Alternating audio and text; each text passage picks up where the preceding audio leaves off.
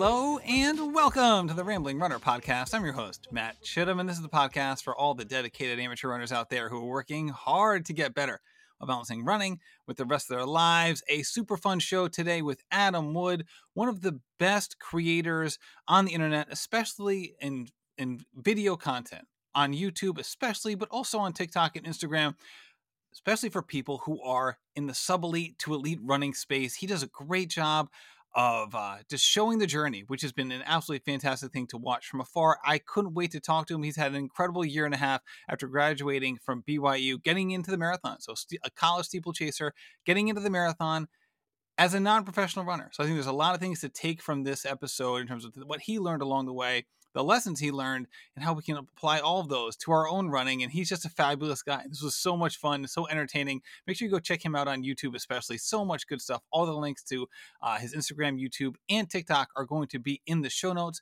Before we get there, all the CIM content here this past week and next week as well is presented to you by ASICS. Head over to asics.com today to check out all of their amazing footwear and deals.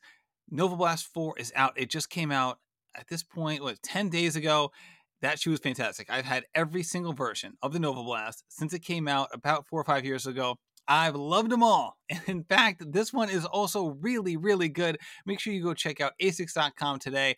Check out all their great stuff. And I can't recommend the Nova Blast 4 strongly enough. Also, Nova Blast 3 is on sale. Might want to pick up both of those. They're both fantastic. But let's get into it with Adam Wood.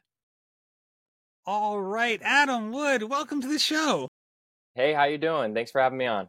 My pleasure. It's a, I mean, it's a pleasure to have you on. I'm someone who loves watching your videos over on YouTube. You do a great job of sharing your running journey, especially over the past year or so. It has been uh, just so much fun to watch you along the way as a college athlete turned marathoner, which is not something we see all the time. And it, it really has been fun to watch. And you do such a great job of chronicling it You've done four marathons this year with the goal of getting the OTQ. And while we always want everyone to reach their goals, we also sometimes learn a lot when things don't quite go our way. And so I could wait to give you get you on the podcast today. And I actually had a chance to see you run in person, my man. I didn't share this with you while we were kind of shooting back and forth, but I was working the 14 and 15 aid stations at the McKirdy Micro Marathon that you were at two months ago. Okay, that's awesome. So I, I was still on pace at that point in the race when you saw me then, huh? Well, you were this. That's the thing. Is like as you know, like it's just laps and laps and laps and laps. So you're like, who's yeah. on pace, who's not, right? You see, like, yeah, the, absolutely. You see the pacer, but at the same time, you don't know like how much of a um, you know, how much of a, a, window they're trying to provide the people running with them, right? They're probably not yeah. running the perfect pace. They're probably usually having like that 30 second window, right? So you have like this swarm of people and then like the people kind of falling off the back, especially later on the race. And you're never quite sure, like, wait, is this person still in it or not in it? And it's hard to tell. Yeah, absolutely. Absolutely. So, um, that McKirdy race was, it was a well put together race. I thought, I thought it like water stations, all that was just perfect and good, good, good event that happened. So, that's for sure. All right. So people who don't know you, you ran at BYU. You put a lot of content over on um, on on Instagram and on TikTok, and I love your stuff on YouTube as well. Where are you living right now? So people you know, get to know you a little bit more if they don't already know.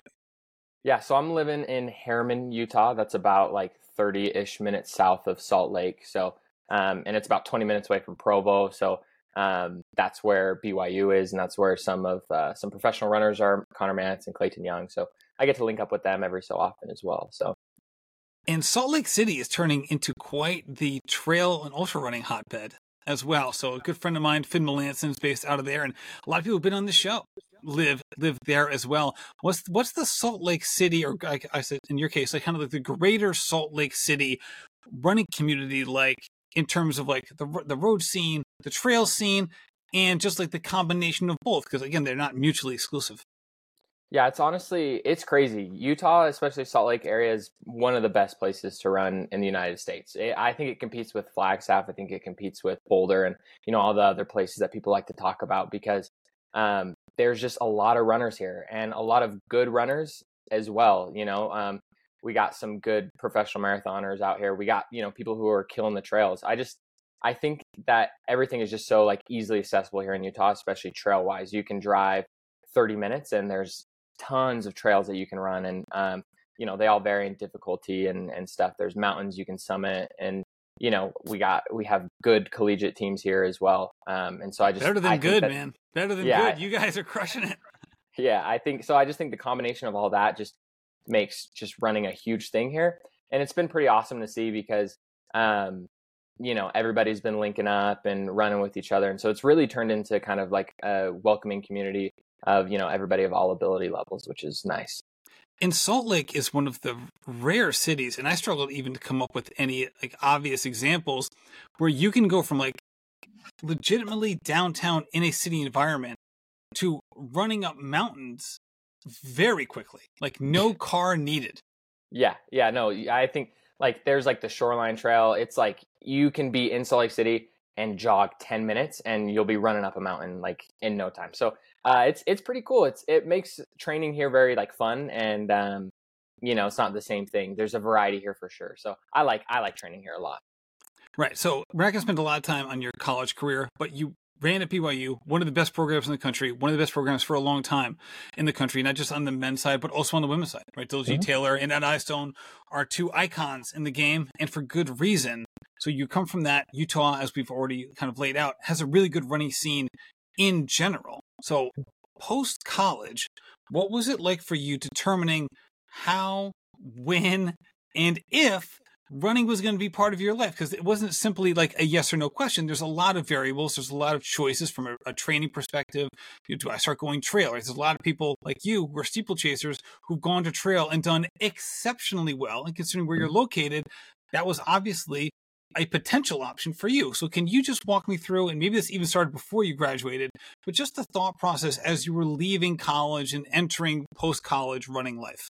Yeah, I think my like mindset going into um, you know graduating and this is just a product of you know being in high school and like the system is so structured and then going into the ncaa where the system is also like so structured and so graduating i always just assume like listen like if i'm not good enough to go pro like if i'm not getting any contracts or anything like that i'll probably just you know hang up the spikes hang up the running shoes you know move on and you know just you know not really worry about running in in that aspect just because i thought like the ncaa is the pinnacle is what was in my head and so it's like there's no real place to go but down from the ncaa and i was i was i now know that i'm wrong um, but i had some friends you know Mantz and Rory, people who have graduated and they're professional runners, but they've experienced, you know, road racing and, and all different types of things. And they said, Adam, like running is so much more than the NCAA. Like you should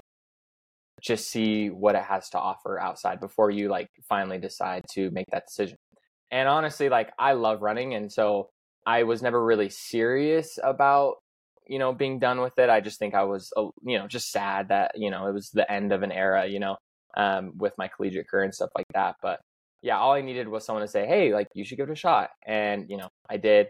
And the marathon just kind of seemed like the next logical step just because there's a lot of people here in Utah training for marathons. So um, it just seemed like I'd have people to train with. And, and yeah, it just made sense at that point. So I can't wait to dive into the marathon side of this. Before we get there, you know, it, it, it is interesting with people coming from programs like BYU and the Michigans of the world, Notre Dame, and you know UNC, right? These high level programs with a ton of history, of terms of like the this seemingly almost like polarized decision. Like I'm either a sponsored elite runner or I'm not running.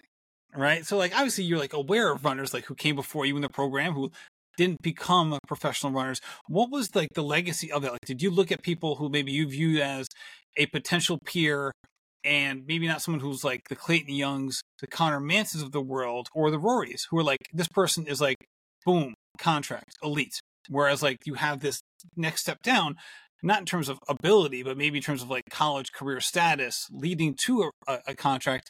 Like, what is like the things that you would talk to like some of your you know your your college peers, whether they were at BYU or at uh, other programs that you competed with, about that kind of middle ground of you're still potentially running very very well, but maybe it's not like at that tip of the spear like you were at in college.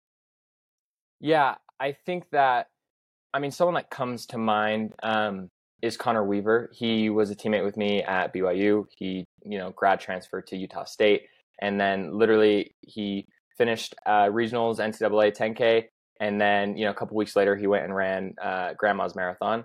And his very first marathon, I think he ran 215, and it was crazy and it was awesome Oof. to see. But he, you know, he didn't qualify at nationals that year, and he wasn't really like in the hunt for any sponsorships, anything like that. And so when I saw him do that, that was I had just graduated with him. We just both were done. And I was like, dang, that's really exciting. That's something that, you know, you can be proud of. And I just and it's yeah, I just they always people always told me the advice is you should just do what is fun and what excites you.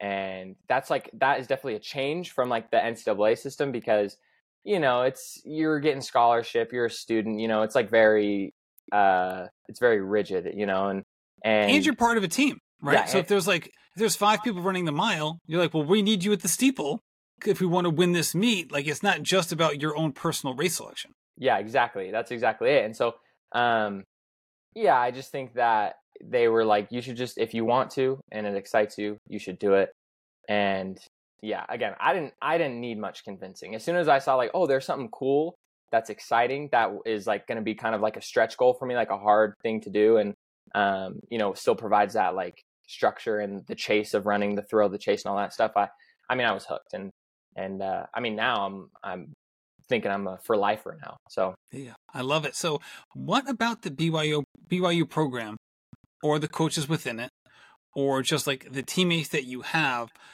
allowed you to kind of springboard right into the post college running life where we see so many athletes in the same situation, see at least same situation from afar. It may appear to be similar. Come out of college track and field and be like, dude, I am done. Like mm. I am I don't want to do this for a while, if ever again. Obviously that was not the experience that you had, nor some of your college teammates. So it's hard to talk about obviously other programs that you weren't a part of.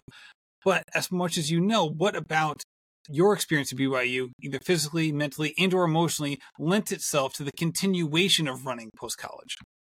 I think that um, well, first of all, the way we're trained, we're I just think that it's a very kind of sustainable way, and it, and I think it just transitions well to the marathon. Um, and so when you have a group of guys who you know graduate, don't get a contract, and then they go to the marathon, you're already thinking like, okay, maybe that's like something I can do. And like you know, you have Connor Mantz and you have Coach Eyestone or Coach Eyestone who trains Connor Mantz and they're in Provo locally, right? And Coach Eyestone, he welcomes anybody to come work out with Mantz, and Mantz is like inviting everybody to his long runs. Doesn't matter how fast you are or anything like that.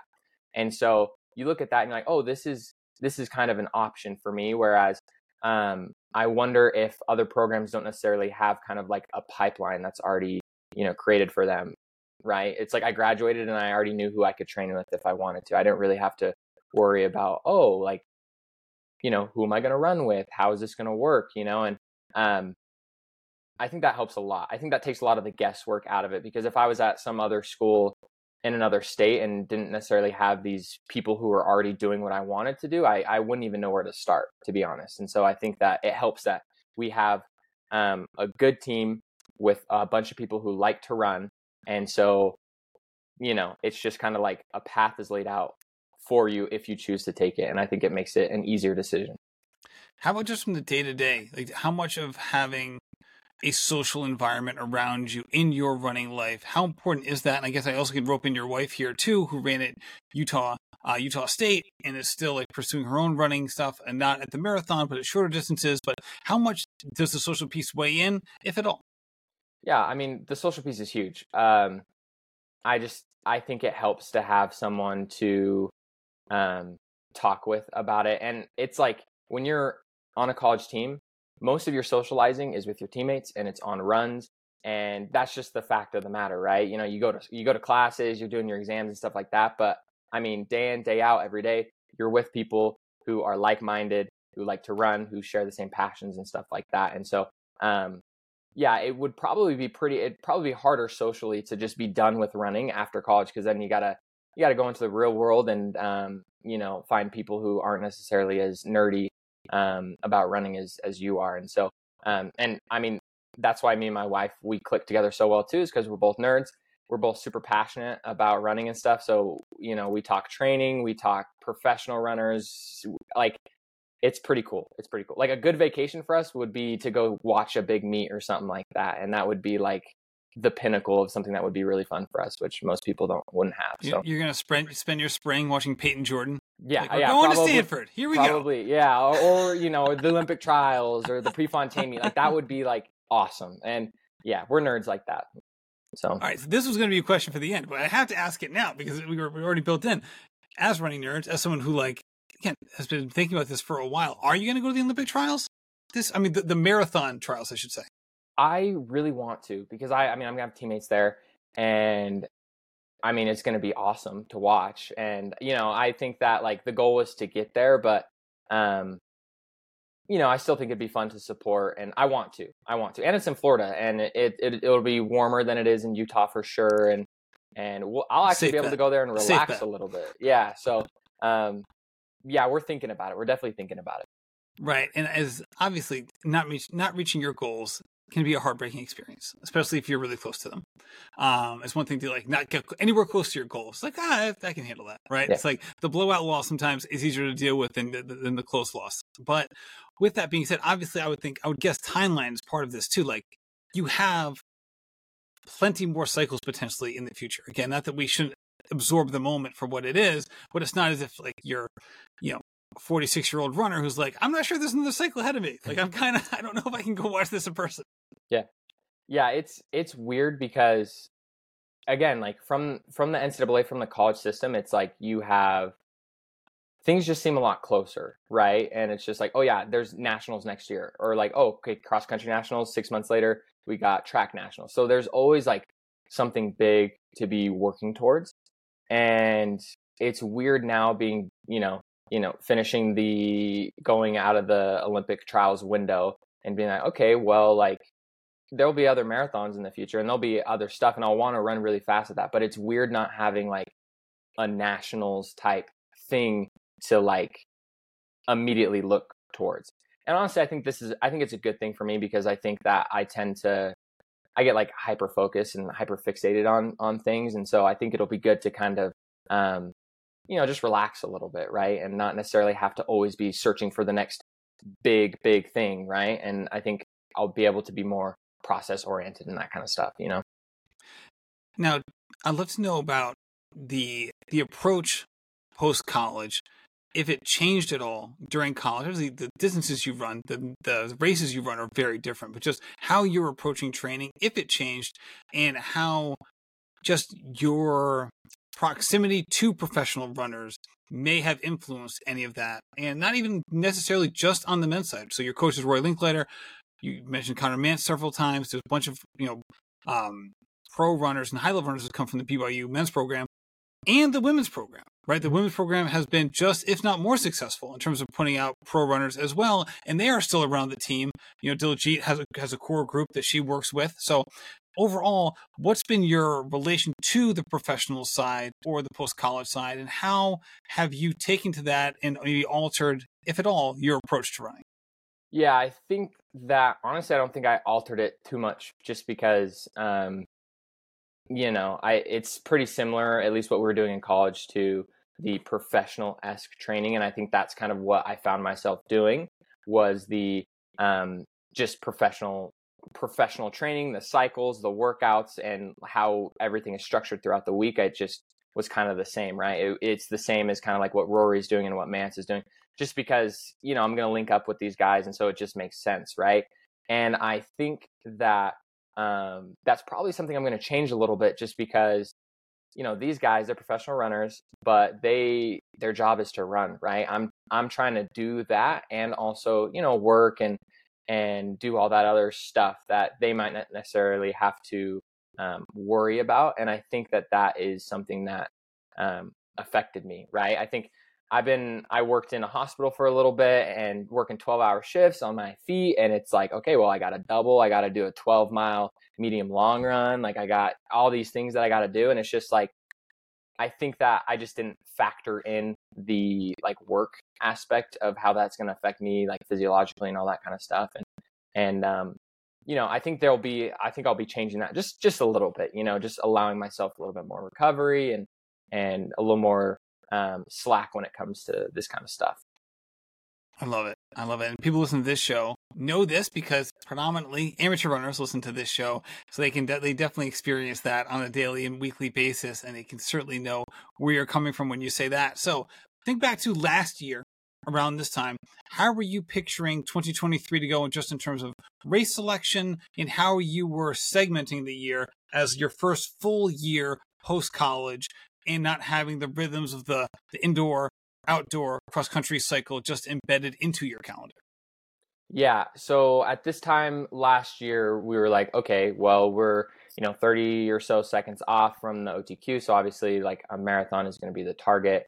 And so um, we just worked back from the marathon. We picked grandmas because we knew it's it's a great course. There's a lot of qualifiers there every year, um, and then we kind of worked backwards from there. It's hard because again, I'm used to racing every other week, and that kind of stuff. And so it's weird being like, okay, like I'll put in maybe like a half marathon, you know, a few months out, two months out or something like that, six weeks out. And then, you know, maybe I'll do a 10K like road race a little bit before that. It's, and it's just like, it is weird having to not race as much. It's also nice, but um, yeah, it was definitely very new for me last year. And so the, the focus was mainly just on running that grandma's marathon.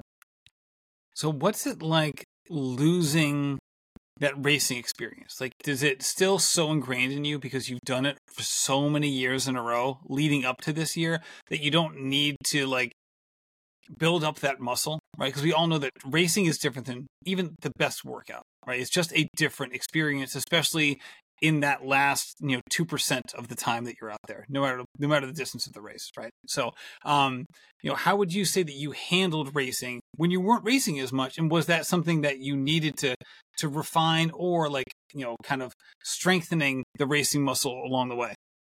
Yeah, I think it is. I think this is good for me because I think it made me um, practice some some better habits, right? I think that you know racing every other weekend, races became like not that big of a deal. But when you graduate, you're like, okay, like I'm spending my own money to get out to this race, and um, I'm only racing like once a month max to do to do right. And so um, at first it was hard because these races became way bigger of a deal, and so it became a little less like I just couldn't be as loose as I would have been in some other races, right? And then you're like, oh well, um, you know, I blew this race. Okay, so that was a lot of money and, and stuff like that. And so I think that me trying to me changing my perspective on that and kind of get to a place where it's like, listen, like I'm doing this for fun. This is just like a nice little thing to get the legs rolling, to get that like competitive juices flowing. And you know, whatever I run, it doesn't really matter that much, right? We're we're out here for the experience and not necessarily anything besides that. And so um, that mindset shift, I think, really has helped me kind of um, adapt to the the less races throughout the year. All right, I want to take a quick break. First of all, to talk about VDOT. VDOT02 is fantastic. It's a wonderful service, especially for runners. So if you're a runner out there and you are trying to coordinate your running Maybe you're not coach, you're self coach, but you want to find a place to organize all your stuff, to look, have it look as professional as possible, and to get assistance with what training paces to use. VDOT O2 is where it is at. I love this stuff. I coordinate my own running through there. In addition to that, you also can see different pace settings. So once you have a good um, a good idea what your fitness is. You plug it into the VDOT O2 system. It can tell you what your threshold pace is, your marathon pace, your half marathon pace, your 5K interval pace, all of that stuff. And you can set up the workouts exactly how you want them. Then you can then load the workouts into your watch, whether it's Coros, Garmin, or your Apple Watch. In addition to that, it goes the other way too. Once you do your workout, it uploads right to VDOT. It's all saved there, and you can look at all the data. It's such a great service. In addition to that, 14 day free trial if you use code RAMBLING at checkout, and you can save 20% at vdoto2.com using code RAMBLING today. Also, want to give a shout out to Janji. Winter is here, and I got my favorite attire. Let me tell you my favorite attire is for winter running. Simple the Mercury jogger pants, the waffle shirt, and the Zephyr wind jacket on top. I've been rocking that in the 30 degree weather range. You know, sometimes a little bit more than 30, sometimes a little bit less but that is my go to. In addition to that, a five year run guarantee. Go to janji.com, use code RAMBLING, save 15% on not only the best running attire I've ever worn, but stuff that's going to last you forever. This stuff is fantastic. Again, janji.com, using code RAMBLING today. All right, we can start with grandmas, but if you want to expand it past grandmas to some of the other races, even CIM last year, like what's it like racing for like I want to reach top fitness, right? I want to get the most out of myself on that day with the eye of like that's probably close to the OTQ time because it just happened to those those two things happen to converge, right? Mm-hmm. As opposed to in high school and college where it's like, hey, I'm racing to win. Like the time is secondary most of the time. Like I'm racing for place, I'm racing to win, I'm racing for team points, right? So these are not necessarily, I mean, you can get your most out of yourself in both scenarios, but those are inherently different things. Yeah, I think that, again, it's just like something that you could rely on, um, you know, collegiately that you can't necessarily rely on um, post collegiately, right? If I was ever falling off the time in a race like that, I'm like, hey, well, like, I got to get points, right? Or I got to finish good for my team or score or whatever, right? And so that was something that always was like super fun. Or like you know, conference meets. You were like, okay, like time doesn't necessarily matter. We're just going out. It's like a championship style race. That's like the funnest type of race because you don't even care how fast you go out, if it's too slow, too fast, because you're just you're in it, right?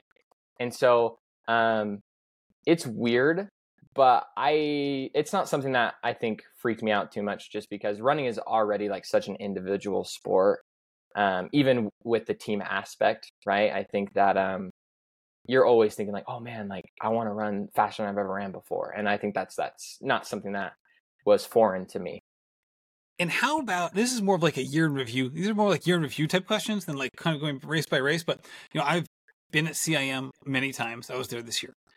I was one of the aid station workers at the McKirdy Micro Marathons. Like I was able to see this in person. What's it like instead of competing with the people around you to legitimately be working with them? Right? Like it's better if we all succeed. Like this is not a competition. I'm not racing you specifically. In fact, if you do better, it might help me do better because we can run together kind of vibe. What was it like putting yourself in that environment?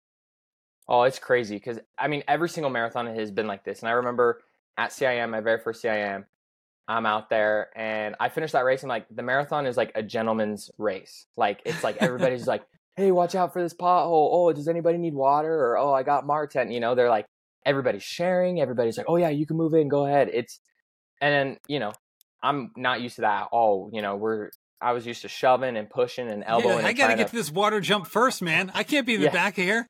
Yeah, exactly. So it's like I like it a lot because it's like it's a little less stressful and and you know in cross country and and and track the races are just brutal. People are shoving you, people are pushing you. And whereas in these kind of road races, especially the marathon, it's like everybody is like taking a breath together and everyone's like, all right, let's do this. And I think that makes the energy like great. Like the energy at CIM every single year, everybody's like, all right, let's get this. Like, let's all do it together. Everybody, it's just great. I, I love it. I think it's a, that's one of the reasons why I kind of decided to stick with, you know, doing the marathon and, and running is just because it's like, it doesn't feel as cutthroat. It just feels more, it feels more fun and the vibes just feel better overall. And were you able to connect either in person and or uh, remotely and on social media with some of the other people who were in and around that OTQ group over time, especially after a few races where um, you're kind of identifying here are the people who were close? Yeah. Oh, absolutely. It's kind of funny because I call it like the OTQ tour because I did I did CIM, I did grandmas, I did McKirdy, and then I did CIM again. So it's just like all races that like have big groups of people going for the OTQ. And it's funny because you see people and you're like, oh yeah, I saw, I, I saw you at CIM or I saw you at grandma's. And we're like, all right, we're going to do it this time. And then, you know, you kind of lose track of if they did it. And then you see them at the next race and like, okay, well, this time we're going to do it.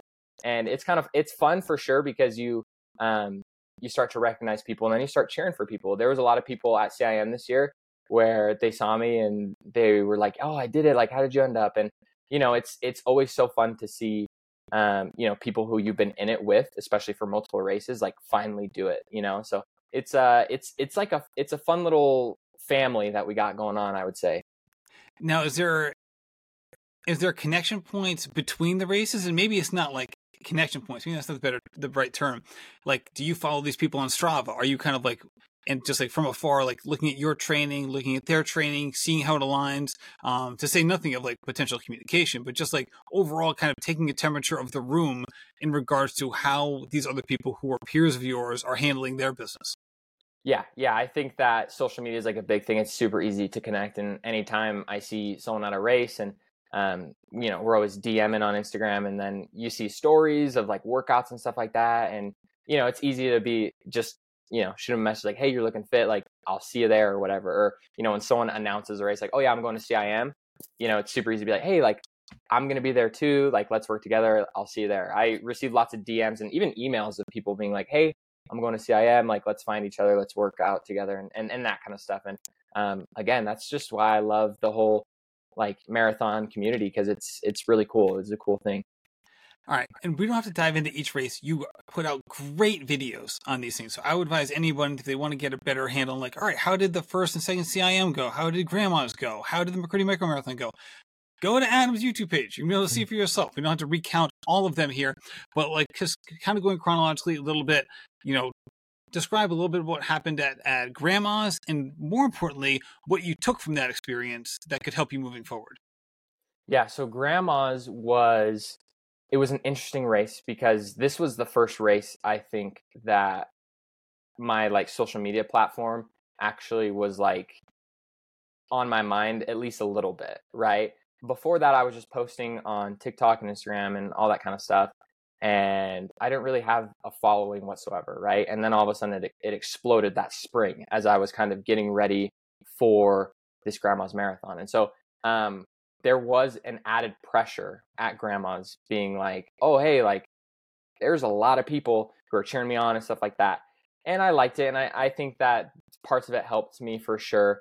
Um, but grandma's marathon, I went out I ended up DNFing. I think that was more of a fueling type deal just because I didn't get my first bottle. I missed, there was like one of my aid stations, I missed a bottle. First one, second one, my bottle wasn't there. Third one, it wasn't there. And then finally, the fourth one, it was there. So that's like 12 miles into the race before I got like any real nutrition.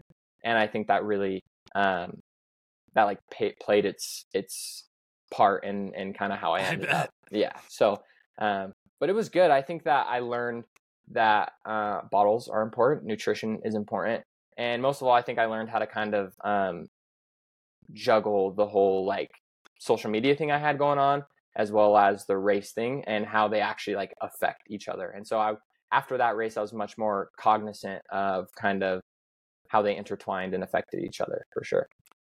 Yeah, this is a great point because this is something that a lot of runners whether they're people my pace, people your pace, or the best runners in the world, you know, being able to tell stories about our running can be so valuable. People love it, and it can really connect us to the running community at large. At the same time, it's also a time commitment. It also requires mental energy and a, mm-hmm. a thoughtful approach, which isn't necessarily something that can just be left outside the door when it's time to go running or or when we're racing and things like that so learning that learning to how to work through that process is understandable because you know people i know people who are who are professional runners who like actively don't want to engage with that because of the mental strain and responsibility that can come with that so after grandma's when did you decide to run McKirdy Micro and how did you approach the content creation aspect of this that you felt like it was potentially amplifying your running experience and not necessarily like drawing energy away from your running experience? Yeah, so I knew pretty quickly um, that McKirdy would be the next one just because it was either that or Chicago and I knew at McKirdy I was guaranteed bottles. So and I think they um, announced it what late July is when they made the announcement about it. Y- yeah, they did. So I and I knew there was no cap on the field and all that stuff, and I knew that it was just an event centered around the OTQ, and so it sounded perfect, right? Um, and the guy who uh, is putting on the race. I know that he really loves running, and he he does. Doing... He's a good friend of mine. I'm yeah. actually one of the McKirdy trained coaches. Yeah, yeah. I've yeah. known James for a long time. Yeah, and I, I I really trusted him because I know that he was doing his research on best place, best time of year, all that kind of stuff. And so to me, that it just it just made sense, right? Um, and then after that, it was like okay, like I started my YouTube channel and started posting on TikTok and Instagram, and I think that the kind of stuff that I changed was how I talked about like my running and how I talked about my goals. I mentioned this in a video, but um, most of my content had been around like OTQ or bust. Basically, it was like I'm going for it, right? And I think that that's like a good mindset to have, um, especially like in training, because that's something that gets me like really motivated, right?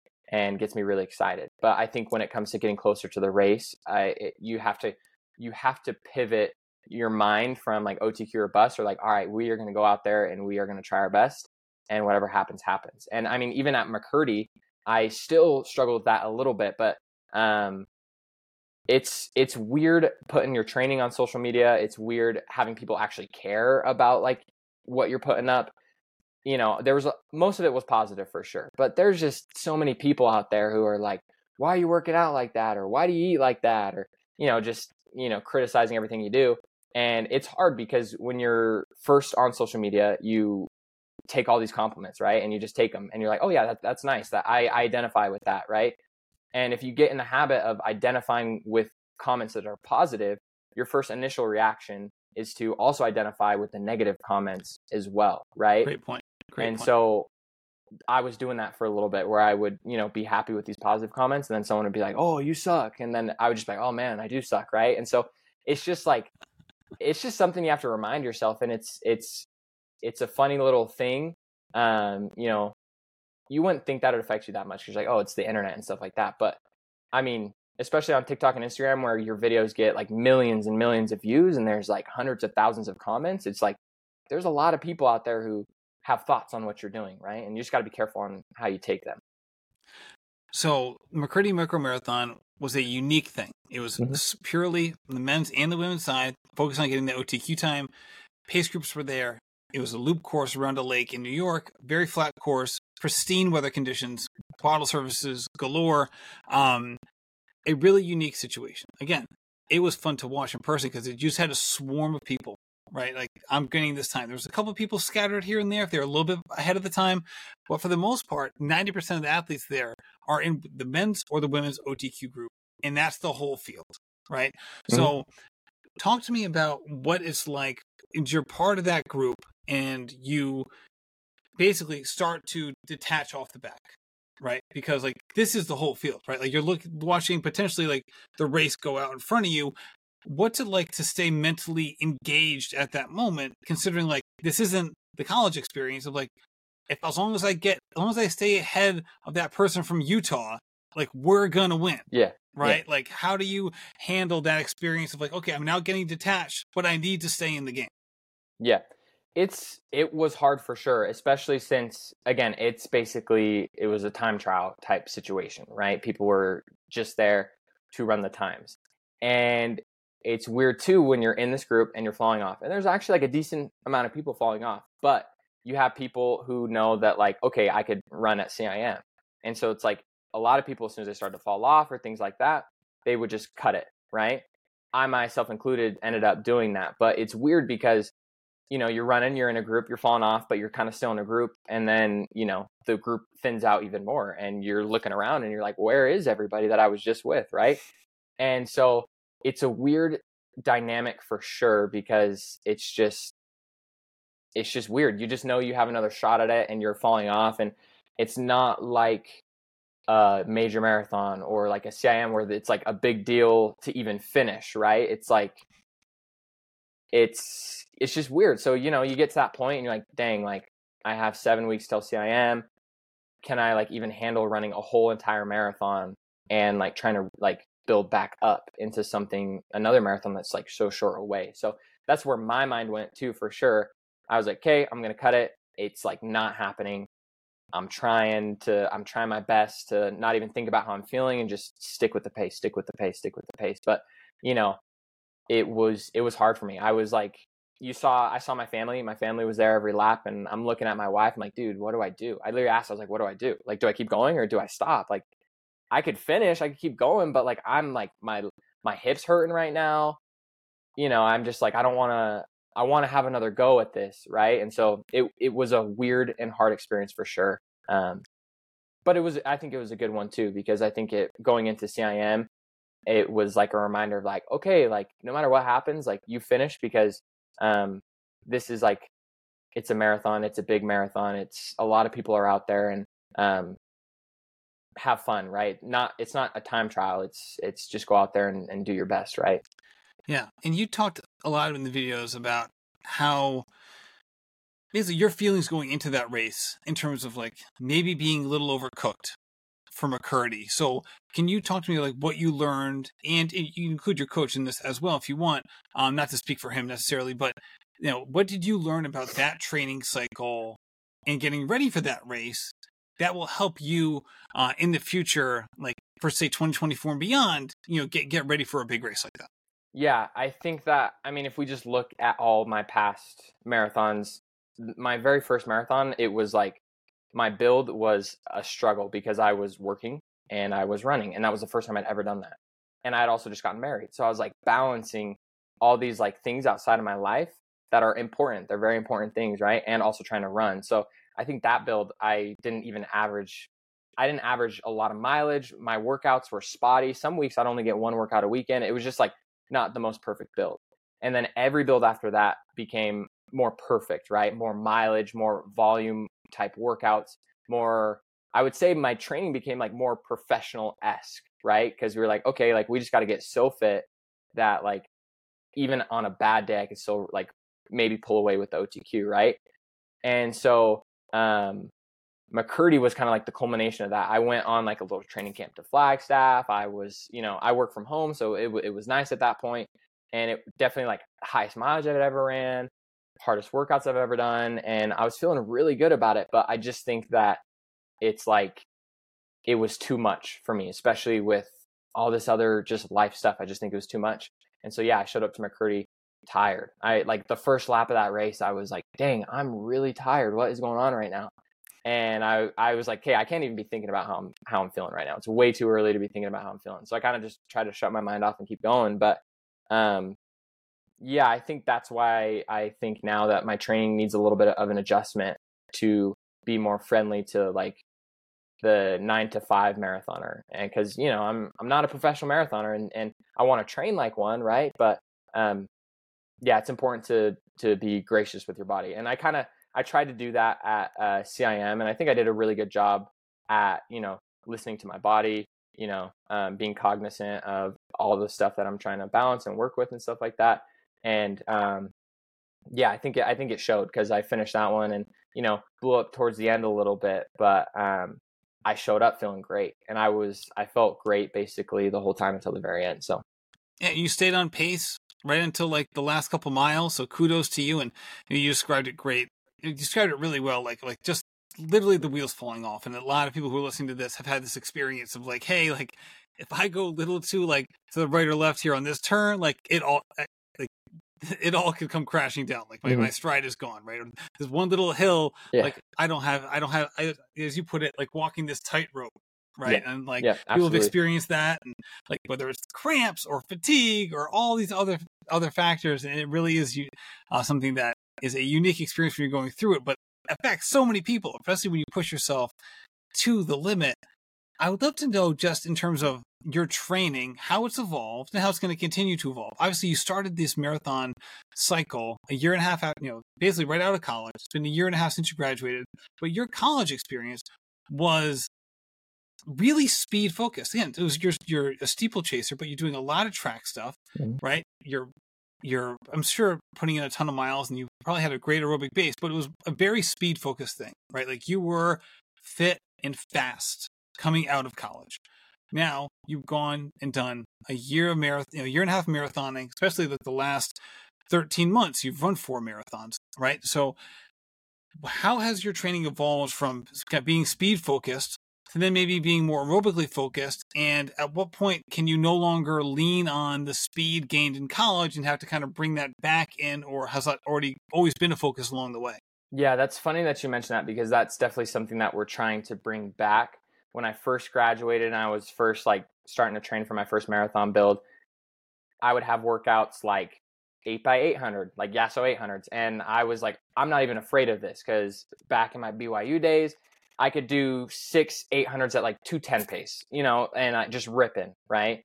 And so, um, but I got, I was really scared of like these like 12 mile tempos and these, you know, these like longer esque stuff. And so it's funny because even the past year and a half that I've been kind of doing this marathon stuff, it's slowly changed. Now I'm like afraid of track stuff and I'm like, I don't even know if I can hit these paces. And whereas like I'm like, oh yeah, I can go run 14 miles at marathon pace, like no problem, you know?